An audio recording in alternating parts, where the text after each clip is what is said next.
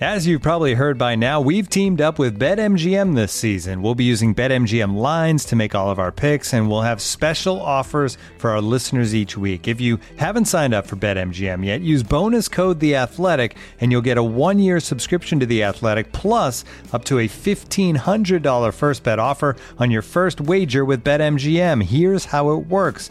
Download the BetMGM app and sign up using bonus code The Athletic. Make your first deposit of at least $10. Place your first bet on any game and claim your voucher for a one year subscription to The Athletic.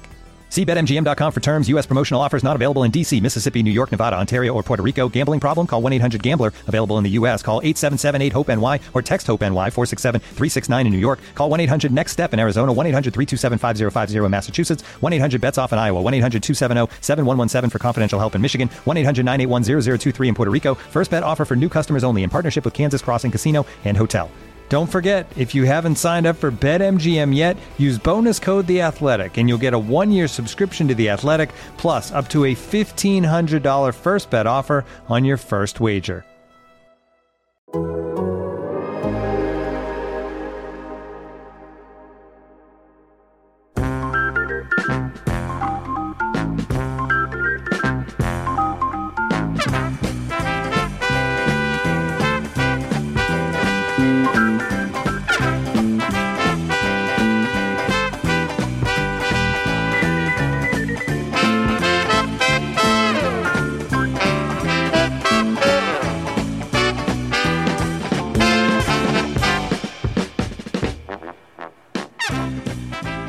Folks, welcome into to Waveland. It's the Cubs podcast here at The Athletic. I am Brett Taylor, joined by Sahadev Sharma and Patrick Mooney.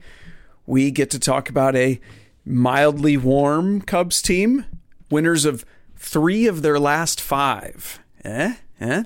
That's a that's a 600 winning percentage, you know, if you do the math on that. And let me tell you, if you if you did that for a whole season, that's that's a good team.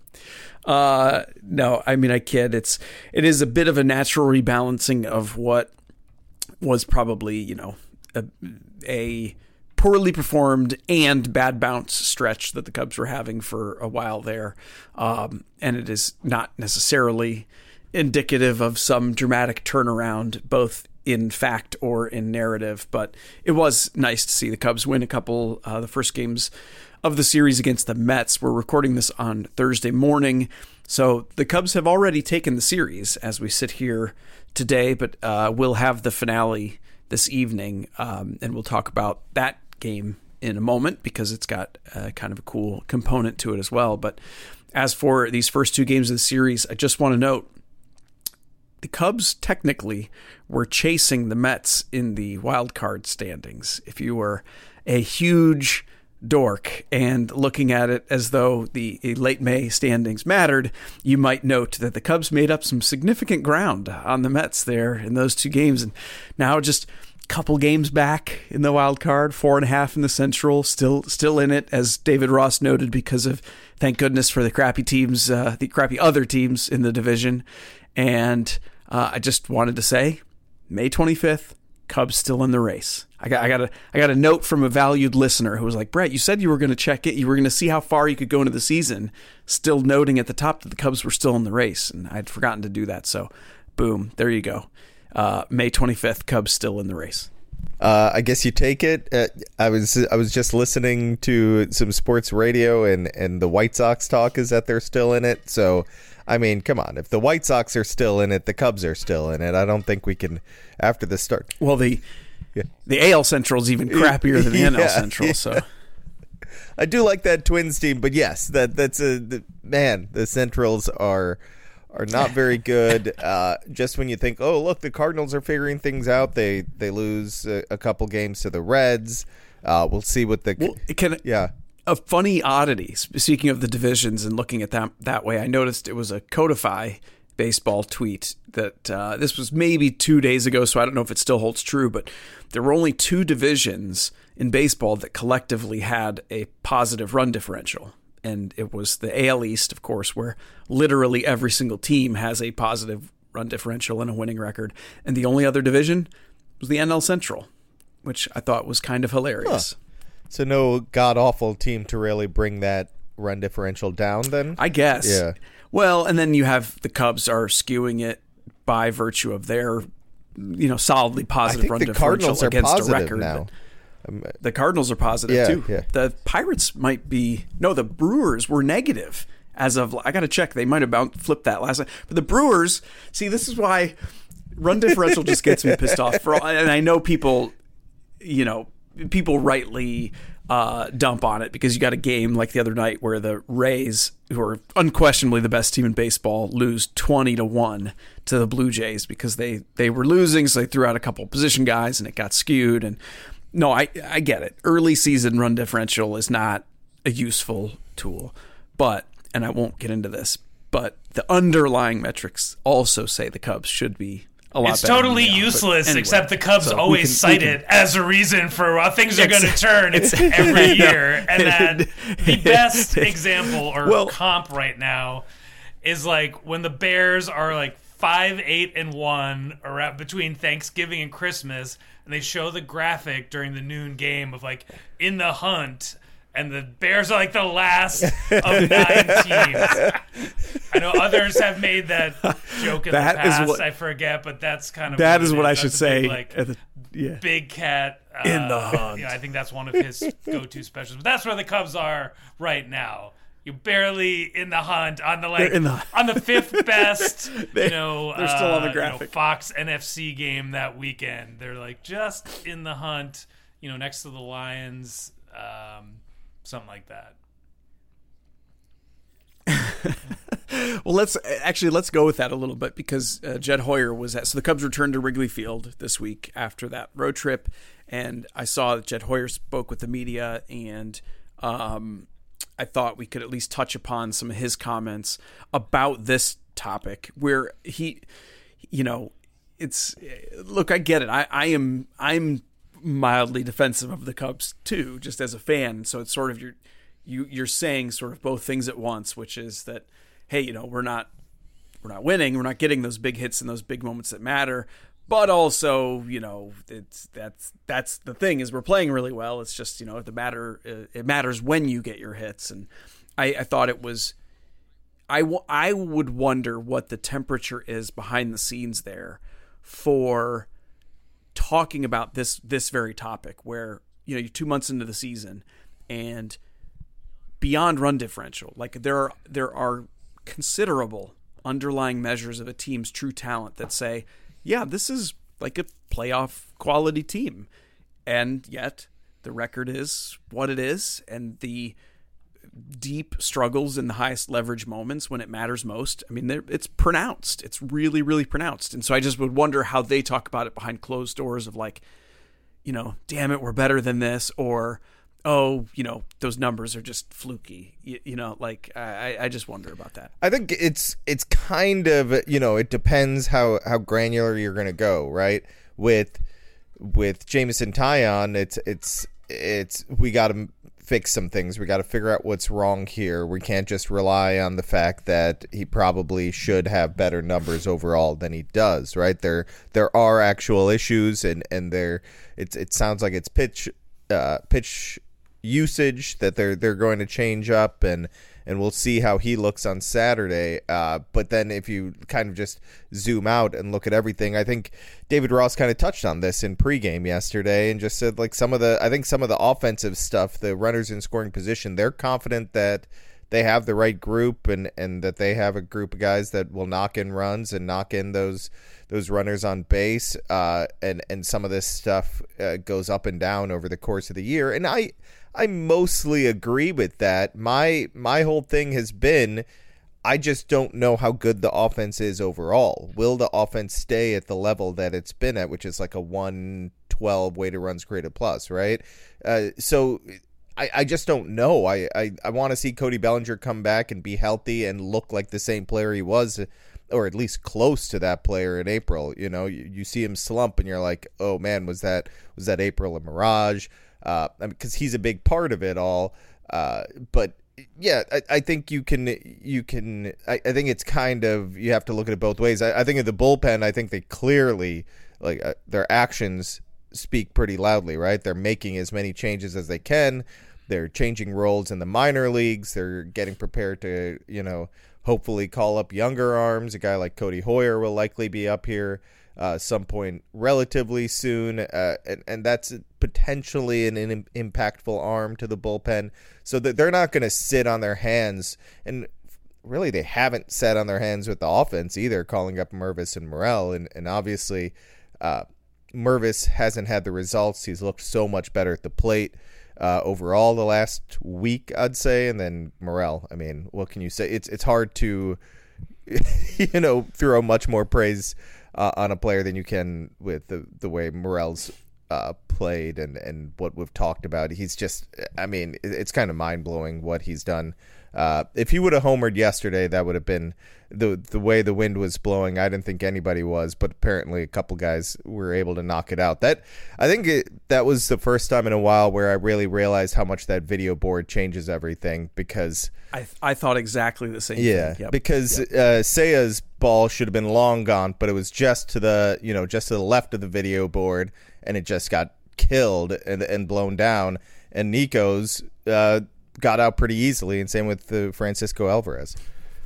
Yeah, I think Jed Hoyer put it this way the other day of like it's not early anymore or it's not early forever and you know in terms of a temperature check like if this is not like um you know uh, some sort of like epic meltdown and people are you know trying to save their jobs, but like they're very much aware that this next month is extremely important. Um, that they have to start banking some wins, and that you know by the time they get to London, they can't be talking about, well, you know, our run differential was pretty good three weeks ago and stuff like that. Like, or our, you know, like look at our expected WOBA mate. mate. Yeah, exactly. Like, I mean, they need to start um, yeah, That's a good yeah. run differential, isn't it? That's what we have. Uh, one of our athletic staffers in London is going to help us out with that as part of our coverage team, and we'll have to like really uh, debrief him on all of these, you know, kind of obscure underlying things. But, but but wait, the teams how many games under like they have a losing record? No, but you got to see like what they're expecting. Well, but yeah, that's yeah. not what we do in baseball. I don't know. I think you know David Ross has been problem solving. Uh, the coaching staff has been trying to fix this. Uh, certainly, Jed Hoyer's front office has been pushing buttons and pulling levers, and I think you know they do have a stretch here where it's time to find out what you really have, and if certain pieces aren't working, then you swap them out. Uh, whether it's some of these uh, younger guys uh, in AAA, the Palencias and, and the Hoyers down there, um, and also kind of riding. Uh, I don't know if you'd say the hot hand, but like you know, Morel clearly was not a guy that they wanted on their opening day roster or in their lineup. You know, there was a lot of, oh, you know, this guy, um, you know, defensively we have questions, offensively we have questions, and those are like reasonable. But you know, as Paul Sullivan wrote in the Tribune the other day, like it does kind of call into question like how well do the Cubs know their personnel or their kind of certain uh, traits that they lean towards or like you know the co- the compromises they're willing to make on, on the roster uh, I think you have to give in, in, certain areas. And certainly Christopher Morel uh, is exactly that type of player uh, as opposed to some of the other placeholders or pieces that they moved around earlier in the year, uh, kind of hoping to hold on to depth or, you know, claiming or citing clubhouse influence. Like you got to kind of go with you what you got right now and see what you have and see if that's enough to stave off a sell off at the trade deadline. Yeah, I think um, maybe I'll just say one thing on Morel and then we'll turn back to the series a little bit. I, I thought how you wrote about this topic, Mooney, was really good, and I, I, agree. I also saw that point that Paul Sullivan made, and I thought that was fair. That on the one hand, it's completely reasonable and probably correct for Jed Hoyer to say, you know, that it is not reasonable to say, look, Morel did all this at AAA in the first month, and you guys lost these close games, and so if he had been up, you'd you'd have won more games. And it's like, well, several problems with that. You don't know that the games actually would have played out that way. You don't know that he would have hit that way in the big leagues. And worst of all, you don't know that he actually would have been set up to be succeeding like he is now. Can't know, right? That's that's fair. That's just correct. That's butterfly wings shit. That's real. But at the same time, you're you almost can't defer to that because you're supposed to know your guys. You're supposed to know your own players better than anyone else. And so it's almost like your answer should be, you know, uh, when you ask that question, should we have had him up earlier because maybe you would have won more games? The answer is no. We knew what he needed in that first month. He needed to, he, you know, he had changed his hands pre-set up. His swing is slightly different. He's elevating more. He needed definitively to get in a rhythm at AAA before he could come up and play every way. And Jed sort of got close to saying that, but not quite. And I think it just reminded me of this topic a lot that we talk about how some, you know, when you are evaluating an organization in terms of its scouting and player development and trade and promotion decisions, all of these things, we usually look external. We're like, how did they do in this trade? You know, they got Pete Armstrong. That's great, great move, great deal. Um, but how good are you at knowing your own players and the best organizations? Look at what the Rays are doing right now.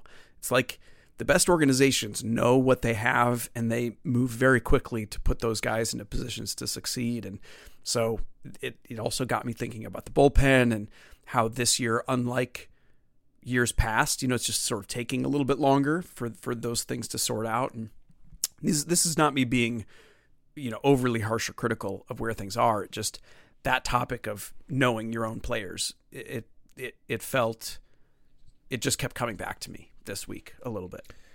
Yeah, I will. I mean, I agree. You you have to you have to self evaluate. Knowing what you have in your system on your team is is really important. Not only so you have the right players up at the highest level, but also so you put them in the right positions to succeed.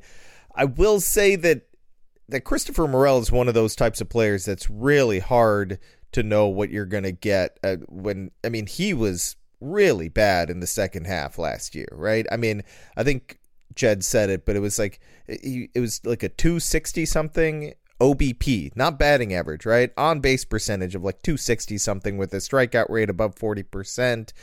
I mean, that's that's rough. That's that's you want to see that he's made the corrections, but uh, I mean, I can understand that, but you should also be able to see what he is in spring training, right? You should be able if if you really believe in what you're doing and, and the corrections he's made. But maybe they just needed to see it to believe it. Let's see it in AAA. Let's see it. Let's see what, how it looks in game action, and and they did right. And and he, I mean, he he proved uh, that he doesn't. There's no point in him taking many more swings at, at AAA. As much as his defense needs work, and and he needs to find a defensive home going fo- going forward.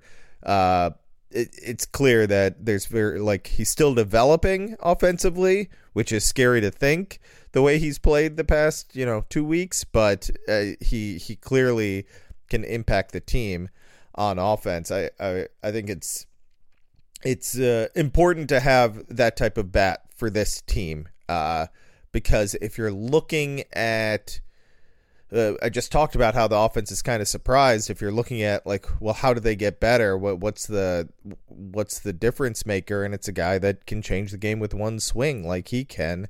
Uh, someone that can you know put it over the the fence consistently.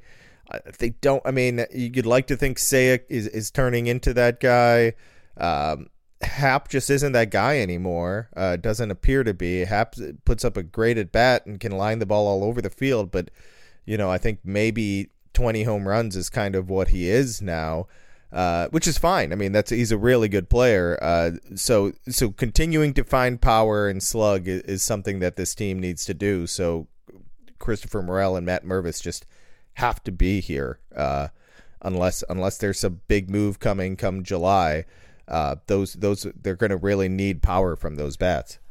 The questions that we're asking as media members or fans are asking at home while they're sitting on the couch are like exactly what Cubs people are talking about behind closed doors. I mean, Sahadev knows this, like um, wondering like why is Eric Hosmer hitting sixth. Or you know, Jesse Rogers asked the question to Jed Hoyer the other day about you know whether or not uh, they should have started with Morel on opening day. Like those, that's exactly what Cubs people wonder about. The Cubs are not just like one kind of thought process. There's lots of different groups with you know kind of different priorities or agendas, and they're all trying to make it work. So there's not just like one simple solution or like a plug and play uh, operation here. Like there are real decisions that have to be made uh, all the time, and the Cubs just have to string together a lot of the right ones like right now to get this season turned around.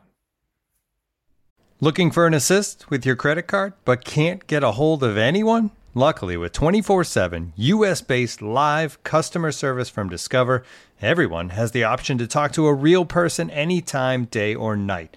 Yep, you heard that right. You can talk to a real human in customer service at any time. Sounds like a real game changer if you ask us.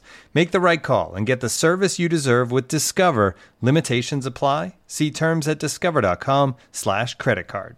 Looking for an assist with your credit card but can't get a hold of anyone? Luckily, with 24 7 US based live customer service from Discover, everyone has the option to talk to a real person anytime, day or night. Yep, you heard that right. You can talk to a real human in customer service anytime. Sounds like a real game changer if you ask us. Make the right call and get the service you deserve with Discover. Limitations apply. See terms at discover.com/slash credit card.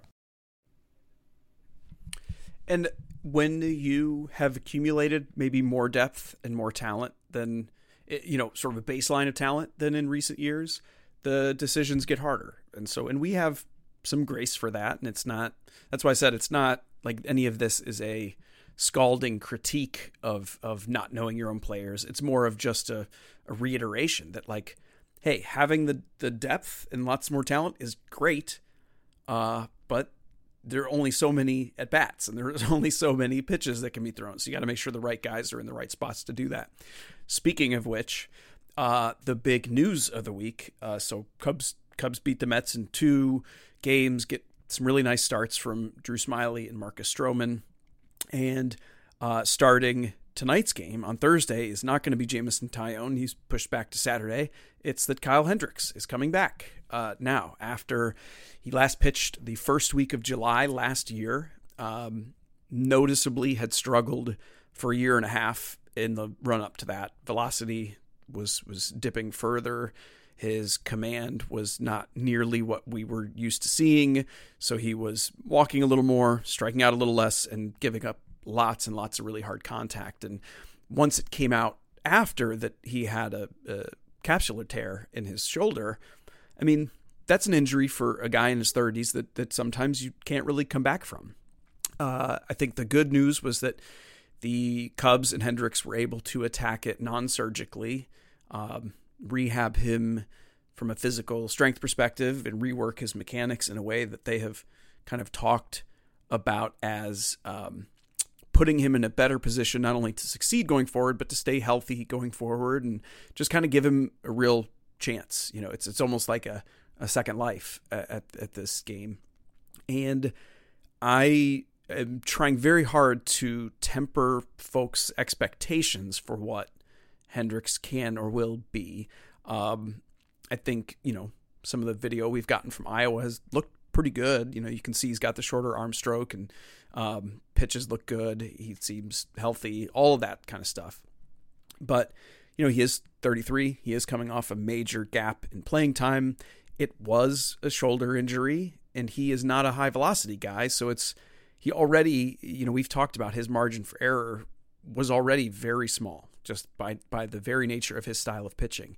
And so if he can come back and be a capable back of the rotation arm and veteran presence and a good sounding board for the young pitchers, all, all, that kind of stuff, that's a success. That's a huge success to get him back to that level. And if he's more than that, well, great. Well, I'll be, I will be gleeful and, um, you know, you'll hear it in future installments of the podcast. But for now, um, I'm just stoked as a fan to see him back because there is a little bit of that nostalgia factor for me. Um, and also because he still is a part of the quality starting pitching depth that the Cubs have. You know, we talked for a while about, you know, you know they've got Adrian Sampson and they've got Javier Assad and they've got Hayden Wesneski and then then Hendricks is going to come back and ah, how are they going to ah, and of course these things work themselves out. We say that every year. Like there's just if you just wait, it probably sorts itself out. And lo and behold, Adrian Sampson knee surgery, Javier Assad kind of bouncing between starting and relieving, Hayden Wesneski some some good stuff that we've seen, but also clearly some things he needs to work on in Iowa. And boom, Kyle is ready to return and the Cubs have an opening in the rotation and it all sorts itself out. And um, whether he sticks in that spot or not, and whether Wesneski emerges to to come back, or whether Ben Brown is a guy they want to give a look, doesn't really matter because that's again that'll take care of itself later on. For now, you just want more quality depth and you want to see a guy back that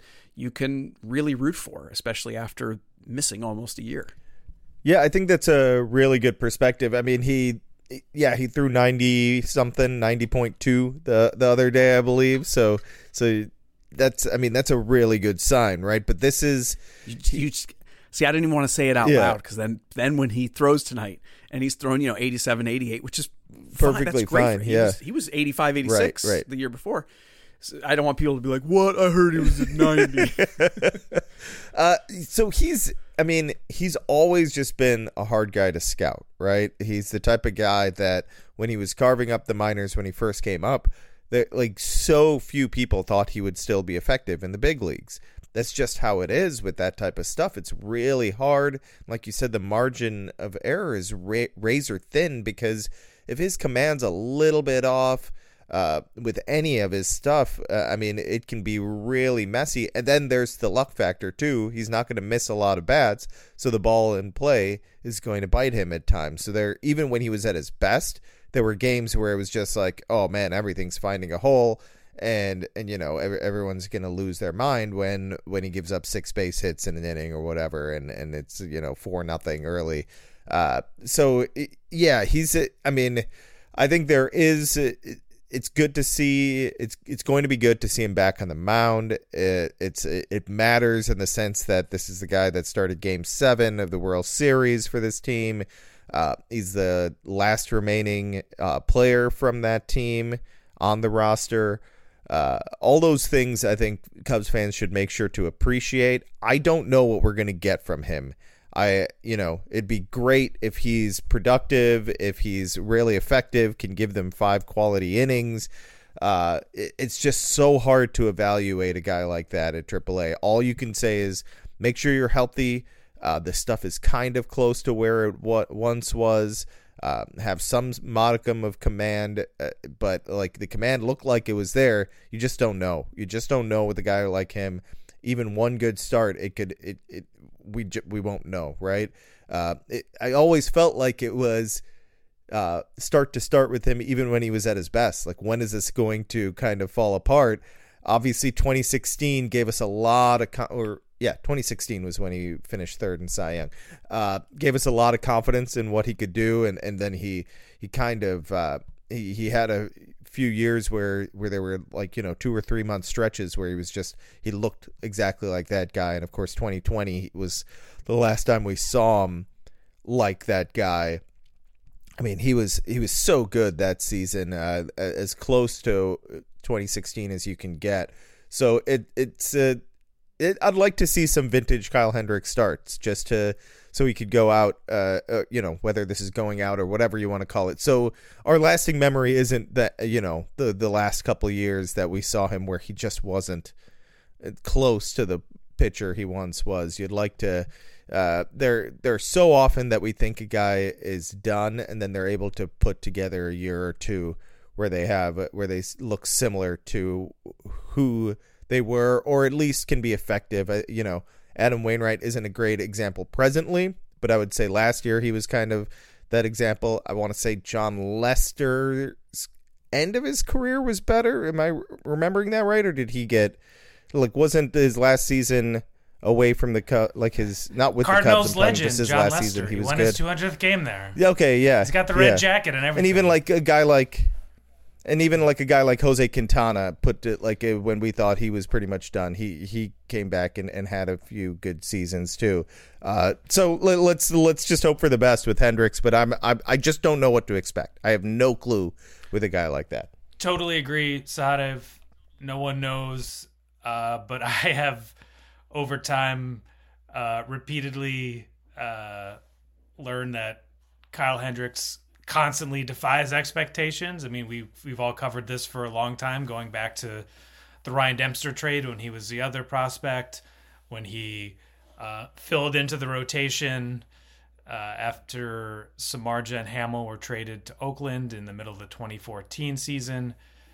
Even kind of around that 2015 time, I was like, oh, maybe he could be like a fifth starter on an okay team, but not like on a championship caliber team. And just I think we have all learned the more you follow this stuff that like the uh, individual personality matters a lot. And that doesn't mean that Kyle Hendricks can like outthink everyone again and will himself to being a frontline starter again. But as an industry we spend a lot of time dreaming about you know prospects we've never even seen before uh, in like Myrtle Beach and like, oh man, how great could this be? Or like every time the Cubs pick up some dude off the scrap heap of like, oh, wait till we get him in the pitch lab. Let's see what they could, you know, work their magic on him. This guy's done at the absolute highest level at the game for a really long time and is uh, probably the most consistent, even keel person you'll ever meet. One of the smartest but most humble people you'll ever encounter. And also someone who's extremely athletic and has really unique stuff um, that I think at times maybe he hasn't gotten credit for. So uh, it will be a great uh, show at Wrigley tonight just to see uh, what he has left. I don't, either way, I don't know how determinative it will be, but um, it'll be fun to, you know, just see where this leads because uh, you're talking about one of the most consequential players in franchise history. I think whether it looks great, whether it looks bad, whether it's somewhere in the middle, mm-hmm. I don't think we're going to know, you know, capital K, know anything after just tonight's start. And so I think all of that tracks. Like, let's just enjoy the moment, which it, this isn't a nostalgia tour. It, it, really isn't. This is a this is a guy the Cubs are hoping can can contribute. Um, and Mooney's right. If he if this were a guy from another organization that the Cubs had gotten a hold of, it'd be like, well, yeah. you know, he used to be really good, and he's he's healthy now, and look, he would reworked his mechanics, and I mean, we we would absolutely be doing that dance. So I look forward to it in that respect. Um, fun fact: if if I'm not mistaken, I'll be corrected if I am. But when Hendricks takes the mound tonight, there will nevertheless still be more players on the other side of the diamond from the 2016 World Series uh, who were members of the Indians at the time, Lindor and Carrasco, right? We're both uh, part of that team. And Hendricks is the only one remaining on the Cubs, unless you count David Ross. So that is funny that even as the Cubs are playing the Mets only seven years later, there's still more on the other team than, than with the Cubs. That's how much turnover there has been. So that's what we'll be watching tonight as the Cubs wrap up their series against the Mets, and then they welcome the Reds for three. And we all know what we'll be watching this weekend the Succession Series finale. I mean, yeah, I'll look at Cubs Reds yes. a little. Cousin bit. Greg was at Wrigley, the disgusting brothers. He was at this. I mean, I know, I know that not everyone watches Succession, but that was too funny. The timing that one of one of the lead actors in the show was at the Cubs game last night, and of course this series is ending this weekend. So I hope that's a good sign and not some. It was funny they, they, they, put his real name we'll see what, on the board, and like we're all on the press box, like. Is that cousin Greg? And then you had to like Wikipedia, you know. Okay, okay, that's that's actually it. Yeah. um, so we'll see. We'll see what happens to cousin Greg this weekend. May perhaps be a a, a uh, premonition for whatever is going to happen to the Cubs the rest of the way. This is on to Waveland. It's the Cubs slash Succession podcast here at the Athletic. I'm Brett Taylor. You can get my stuff at Bleacher Nation. That's Sahadev Sharma and Patrick Mooney. Get theirs at the Athletic. We appreciate you listening as always. Wrap ups, comments, ratings, tell friends.